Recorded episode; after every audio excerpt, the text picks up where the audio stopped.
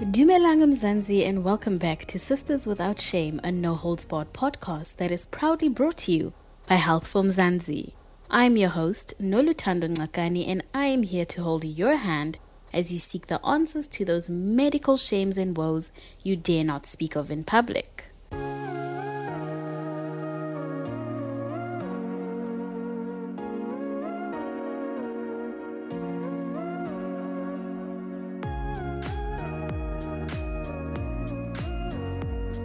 You know, Valentine's Day can be a really tough time when you are single or even have a roster full of sneaky links. Love is in the air, right? More like seasonal depression is in the air. Aisle after aisle, you must navigate this capitalist holiday filled with cheesy cards and overpriced sweets. Not gonna lie, I am perfectly happy being single, but it is really a bit of an awkward holiday to do this in peace, child and it seems I am not alone in my disdain for this holiday. A friend in crisis in Bloemfontein says she just got out of a situation and wonders if she will ever love herself after yet another failed relationship. Our Nonza writes, I have never been someone who particularly cares about Valentine's Day. Either way, it is my trigger. My partner cheated on me and decided to spend the day with his new girlfriend on Valentine's Day last year. Anyways, heartbreak aside, I am looking for new ways that I can move on and love myself. Well, Anonza, baby, I got you. Our guest is clinical psychologist Maria Kluter.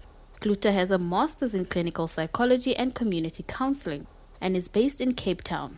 She also specializes in narrative therapy, which is a style of therapy that helps people become and embrace being an expert in their own lives. Since it's February and it's the month of love, can we differentiate between what romantic love is and real love? And what are the different kinds of love that one you know kind of comes across? Romantic love is obviously a lot of psychological processes but also biological. It's a lot more about that sexual attraction on an unconscious level our primitive brain that's kind of like oh i really dig this person and think we would be good at procreating together so it's a lot more about that attraction and sexual energy and that sort of ties in with the Eros love, as we often talk about it, or as it's defined. It's where we really just almost feel that our boundaries merge and we can't believe we feel like we are just alike with this person and we think the same way. We almost complete each other's sentences. And it's almost like a giving up or a collapse of our ego boundaries, we say psychologically. So you'll soon see two people that are almost joined at the hip, they almost can't be without one another, can't breathe or live without one another. So obviously a lot of oxytocin one of the hormones that's very much involved with love and bonding is that oxytocin. So just like we need oxygen to breathe, oxytocin or love, we need love to also carry on living, to be alive. So romantic love is really all about that, you know, where we feel the world revolves around love and I could just live on love and love and water and not need anything else, don't need to eat or sleep or do any of the other basic needs. But yes, that's just the romantic love stage. And I think it's very important, especially in February month, that we remind people that romantic love or falling in love really is just a stage or a phase. It's impossible for it to last forever. That's why the fairy tales and the movies always end when the people meet. They're still very happily in love and they just got married. But you know, real life only begins after the wedding day in terms of real love and real commitment and the love for our children, obviously, and all the other kinds of love. So, yes, in terms of the other kinds of love, there's obviously the philia love. It's more like that brotherly love, like we would have for a good friend. And I think that's important to note that we actually, as human beings, also form selective attachment. We don't just become best friends with everyone, but there will be friends that really are closer than a brother or a sister that we really regard as brothers or sisters from another mother, that we really love and that we really are close to. And that would also release those same kind of oxytocin, those feel good hormones that would help with our dopamine levels in our body and actually physically or physiologically it actually has amazing benefits for us so there's that kind of love and then obviously as parents like other mammals really we really spend a lot of our time and energy on parenting and that's also obviously a very important kind of love also has a neurobiological or neurochemistry basis of course as i say from the moment of birth with my little one the oxytocin helps you to actually give birth to the baby for your milk production to start and then for the bonding to start for those that are interested, there's so much out there now. With, there's a new Netflix series that's actually very sweet. It's called Babies. And they also actually show, you know, how even homosexual couples who adopt a child or even parents who adopt a child also develop those same levels of bond in their brain, the areas of our brain that are responsible for that bonding and those neuropeptides, those hormones like the oxytocin would also actually be released. And that would enable us to take care and nurture this little ones. So they actually say a little baby almost forces us to love it. Just being in the presence of a little baby, you would see adults, even if it's not your child, you would see other adults suddenly looking at that baby's face and saying, Oh, you know, cute, oh, kuchiku. And that's because those oxytocin levels are immediately raised in our body. So there's obviously that love as parents that we have, and then obviously towards God or whatever your higher power or religious beliefs are. But obviously there's that higher kind of altruistic love, we would almost say. So agape or other love that we would say, where we really have that compassion just towards any of our similar kind of humans. Just because we are humankind, we have compassion, we look towards others, we want to help and serve them. You know, like the late Archbishop Desmond Tutu, for example, wonderful ability to just cry when you see somebody else with suffering, you know, or to laugh with people, to connect that social bonding and that kind of love.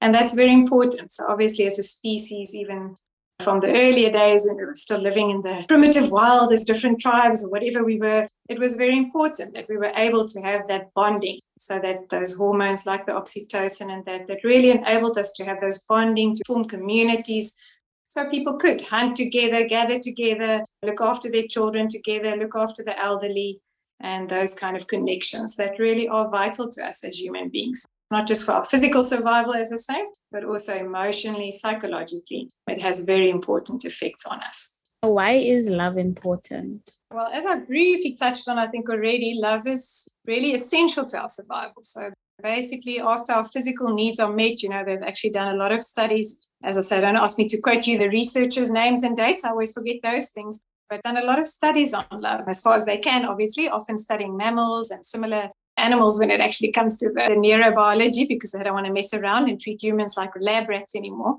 But definitely in terms of physical development, little children or babies, for example, who are not touched, which obviously touched would just be one of the examples. If you think of the love languages, I'm sure you've heard of Gary Chapman's book, The Five Love Languages, which would also just be ways that love are demonstrated. So things like words of affirmation, physical affection, quality time, gifts.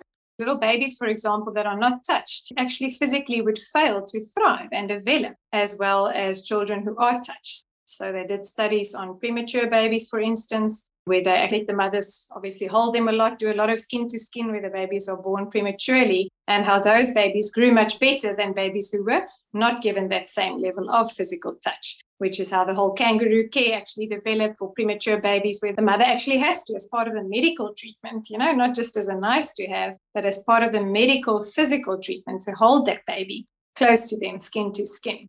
So it's actually amazing how love would literally stimulate physical growth love in the form of now obviously physical touch and the oxytocin that goes with it would literally help those babies to physically grow as well as then psychologically so obviously as a psychologist i'm very interested in the attachment formation and relationships in our early childhood especially from our early caregivers.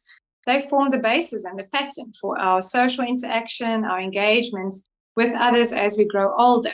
So literally in terms of our nervous system there's the sympathetic and the parasympathetic and our autonomic nervous system is literally something that we don't consciously control, something that our heart rate, our heart beats without us having to think about it, our breathing, you know, our blood circulation, all those functions that happen normally, our digestion, they happen on an unconscious level with our parasympathetic nervous system being in control of that.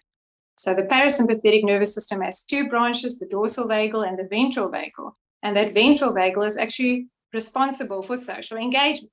So social engagement is not something that we just train behaviorally, teach people how to do. Some people literally, because of their biology, because of obviously also epigenetics can have an influence. Obviously also our genetics could play a role. But literally how your environment, for those who aren't familiar with the term epigenetics, it basically just means that our body has different genes, of course, and different chromosomes, etc. But based on our environment, certain genes are going to be activated certain genes in terms of if we are well nurtured, we would be better able to respond to stress, for example. A baby who has received appropriate, you know, love and connection with their parents, who's protected from harm, they would actually be much better able to socially engage. If a mother makes eye contact with her baby and has that physical touch, their ability to tolerate stress, literally in terms of hormones like the stress hormones, adrenaline, cortisol, their response to those stressful situations is much better and their nervous system is able to regulate much better than children We're not given that. So if children are deprived of that love and attachment from their parents, we literally end up with higher levels of stress in the body, which means high levels of irritability, aggression, and unfortunately, obviously, I think we see a lot of that in our society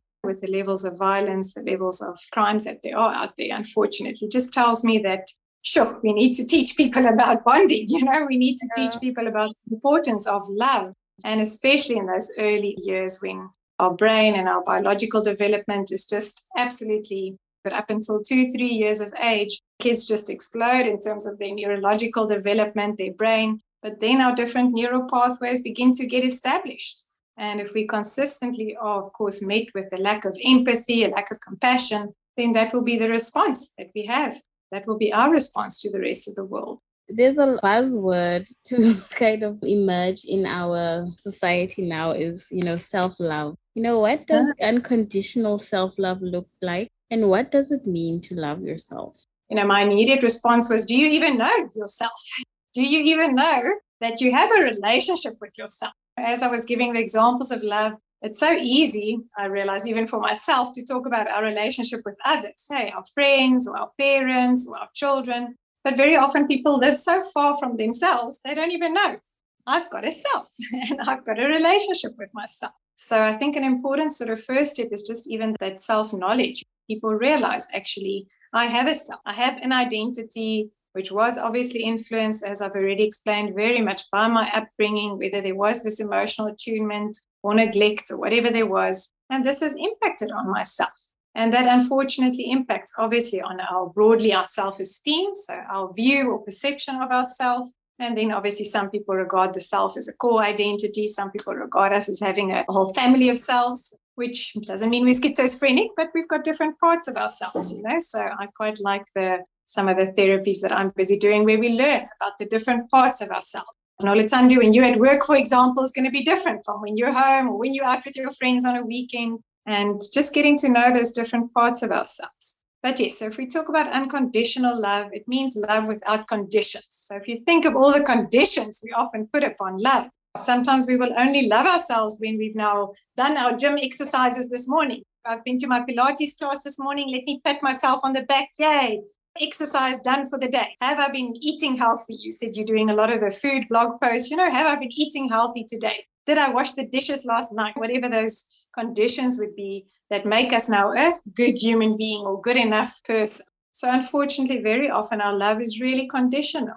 And I say this easily because I recognize it even in myself still. As a psychologist, you would think I should know better. So, all those statements that we often make oh, I should have rather cleaned the house this weekend instead of allowing myself to relax when actually we needed to relax would be examples of where we conditionally love ourselves. When we suddenly label ourselves and talk to ourselves and say, oh, that was so stupid. You know, you're such an idiot for doing whatever, you know, whether it's breaking a glass, whether it's forgetting something that we should have done. When we talk to ourselves with these derogatory terms, it's an example of where we are not obviously being self loving. So sometimes it's easier saying what love would be, also by looking at what it's not. So when we would say we have unconditional self love, it would mean even when we make mistakes, we can still say, hey, you're actually an okay person. You're good enough.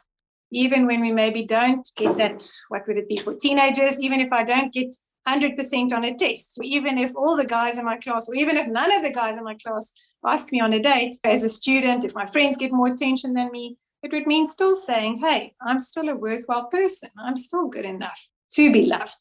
But obviously, our identity and, as I say, our self esteem is very much impacted on by social interactions. So it can, of course, have a big impact if there is a lot of bullying or teasing, or really, obviously, a lack of positive regard from others. But imagine if we could give ourselves that complete, unconditional positive regard that just says, no matter what I do, no matter where Maria messes up, no matter how many mistakes she makes, I will still be good enough. And I think what's interesting is very often people think if we say that, it will mean we actually become lazy. You know, we, we almost motivate ourselves out of, a, I think, reverse psychology, people would call it. When parents tell a child, no, man, you can do better, even when they get 80% or 90%. Oh, I had a client the other day, she gets 98%. And her dad or mom would hardly lift an eyebrow and be like, oh, where's the last 2%? You know, you get 98% and it's still not good enough. And it's actually not a motivating factor. It can actually become very demotivating. People struggle and start struggling with anxiety and achievement performance anxiety because they just feel like it's never good enough, never mind the effort that I do put in. So imagine if we could say to ourselves, you know what, it's okay that you didn't get 98% or 100%. You actually tried really hard and well done. You actually did really well. So if we could praise ourselves for our efforts or say, oh, you know, it was a really difficult test. Maybe that's why I didn't get my 80%, but only got my 60% or whatever the case might be. And my worth is not defined by my marks. I'm still a good enough person, whether I'm getting 90 or 60 whether I'm driving my Ferrari or my Mercedes or my BMW or whether I'm just driving my little, you know, or don't even have a car, my worth is I'm still good enough. And I think that's where our society, unfortunately, obviously plays a large role to say only people with money, status, education, you know, whatever all those criteria are, to say that that defines somebody worthwhile. And where we obviously really have to push back and challenge it, as you're also saying, those ideal standards of beauty. Just because I'm not skinny and in my case, maybe blonde and blue eyed or whatever our white idealism is, just because I don't look like that doesn't mean I'm not pretty. What is the eye of beauty? So self love would really encompass saying no matter what, whether it's achievements, whether it's appearances, whether it's possessions or belongings, whether it's education, you know, in our society, not everyone had access to equal education. Now to say my worth is dependent on my level of education is ridiculous because some people are uneducated in terms of a formal institution, but they still are just of equal worth as somebody with a PhD or whatever means they had to achieve. Can you then tell me, Maria, why do we then struggle with self love and how is our self identity then formed? As I said, definitely in terms of our early attachment, our caregivers, and their regard towards us. I also work a lot from a narrative perspective, which means that our, or says that our identity is socially constructed. So, again, if you think in our society, it really pains me when I think how many people were told to some extent, whether it's based on skin color, that you were not good enough, or that some people are better than others, or whether it's based on, again, education, or whether it's based on income level. Again, you know, those messages that we get from society. So, obviously, it starts from our own environment where we grow up, let's say for argument's sake, relatively poor, but still have parents who really invest and say, listen, you are good enough. You can become something. You are special. You are unique, whatever the different affirmations are that we need to hear. Who can still love us unconditionally, who can still encourage us, who can motivate us. But we can obviously also be influenced by our surroundings and obviously think that, you know, that we could never get out of this, which could engender some hopelessness and just get those messages from society that this is not good enough, or I'm not good enough in this area, or I'm not as good as this person or that person who, again, who owns more, who does more. So, obviously, amongst our peers, I think very important do I fit in with my peers? So, especially as we are young tweenies, I always say, you know, just before we adolescents, that age group is very important. Elementary school primary school, where we really want to be part of the group and just want to belong. And if you are suddenly developing faster than your friends or slower than your friends, then suddenly people feel, oh, I don't look as well developed as my friends, or I'm a bit more overweight, or I'm wearing braces, or my hair is not as straight, or not as curly, or not as this or that. People have all these criteria. Unfortunately, that comparison often leaves us feeling wanted. And then, of course, if there is specific bullying, as I said, for some people, bullying really has left them traumatized. So we often in therapy have to help people to actually work through that trauma to realize that they don't have to always be watching people with this guarded look and wondering when are they going to rip me to shreds because not everyone is going to do that. And there will be people who love you just as you are with extra kilos or not being a good athlete or being a bookworm or wearing glasses whatever your issues might be. And so definitely those social engagements as i said whether we get that if we don't get enough interest from the guys or students that can also really affect our sense of self identity and whether we think we are, in that sense, lovable or good enough. Another buzzword to come up from the whole self love um, revolution, the word self care. So when mm-hmm. I imagine self, I always imagine that I need to have money to buy like an expensive candle, like a Joe Malone candle, costs like seven thousand rand. Oh. Are there cheaper ways and methods that you can practice self care then? Definitely, yes. I think you know all of us have these visions and want to put up the Instagram photos of us lounging at the spa for the day where we've gone for our massages and manicures and pedicures. And obviously, self care can involve those physical beauty treatments and things like that. Going for a massage is your thing, or getting your nails done, or doing your eyelashes, doing your hair. That's, of course, can be an important part of self care. But as you say, it does cost money. And I often think, you know, it is very on a superficial level. I sometimes cringe when I think of people saying, oh, they can't pay for therapy, but they're spending more than a thousand rand a month on getting their hair and their nails and their waxing and all those physical things done. Whereas therapy would probably have much more lasting effects and on a more deeper, profound level. In terms of just your own work, I think it is important because obviously access to therapy can be expensive and limited.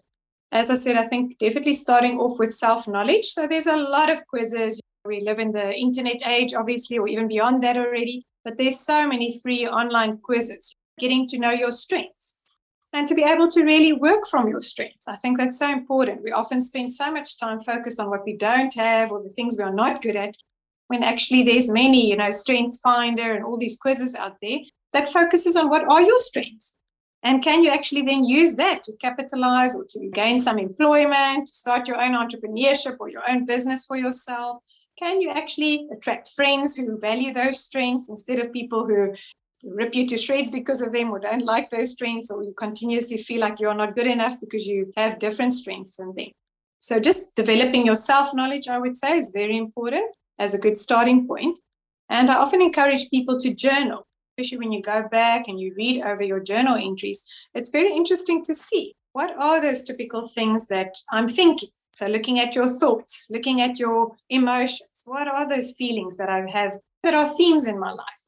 And what are those behaviors that either irritate me or, as I say, do I always just focus on the things that I do wrong, that I'm not good at? Or can I actually consciously start praising myself for certain things, affirming myself? So then we can start looking at the self acceptance. So then we can start saying, can I actually acknowledge my strengths and my weaknesses? Can I actually be open to criticism from others without feeling that my whole personhood is now attacked? But can I also actually still maintain a bit of objective position and say, you know what, I am more than my strengths and weaknesses. So, whatever your view is of yourself as a human being, but to say, I've got this emotional side, I've got a physical side, I've got a spiritual side, or a, a deeper level of myself, I've got a psychological side. There's so many areas that I could grow in. Maybe I'm just focusing on my physical appearance. Maybe I could rather actually focus on developing my brain I had a client the other day who said, "You always said she can't make herself look prettier, but she could at least make herself more interesting. And I thought, isn't that amazing to develop yourself to be a more interesting person so that guys would want to talk to you because you are interesting, you are engaging, you've got a good general knowledge, for example. So, doing things like developing, as I said, starting from that place of self knowledge, then looking at self acceptance, which doesn't mean we deny our faults. We can actually acknowledge our faults or mistakes or weaknesses, but also our strengths. We can accept criticism, but we can also accept praise, which many of us struggle with as women. You know, somebody will compliment us and say, Oh, you're looking so beautiful today. And we're like, Oh, this old shirt that I'm wearing, or these old shoes. And we actually just push aside that compliment. So, very important tying into that is our self talk Self talk doesn't cost any money. So just becoming aware of what is your self talk. Is it predominantly negative, critical? You know, how harsh is your inner critic? Or can you actually? And then once you become aware of it, awareness is always the first step to recovery, we say. So just becoming aware of it, then you can actually actively start changing it and say, you know what? Instead of always telling myself, I should have done this, I shouldn't have done this, I must do this, I have to do this, could I rather change it to say, oh, I would like to do more of XYZ, or I would rather do XYZ. I would prefer it if I did this, instead of talking to ourselves like we are these naughty delinquents who's always getting it wrong, because that makes us rebellious. It's very interesting. Thank you for joining this week's episode of Sisters Without Shame, Maria. For more on love and its many kinks, check out healthformzansi.co.za. Now remember, if you are in a medical jam, you can send an email to hello at healthformzansi.co.za. or simply send us an SMS to 076 1320454. I would never blue tick you, babes.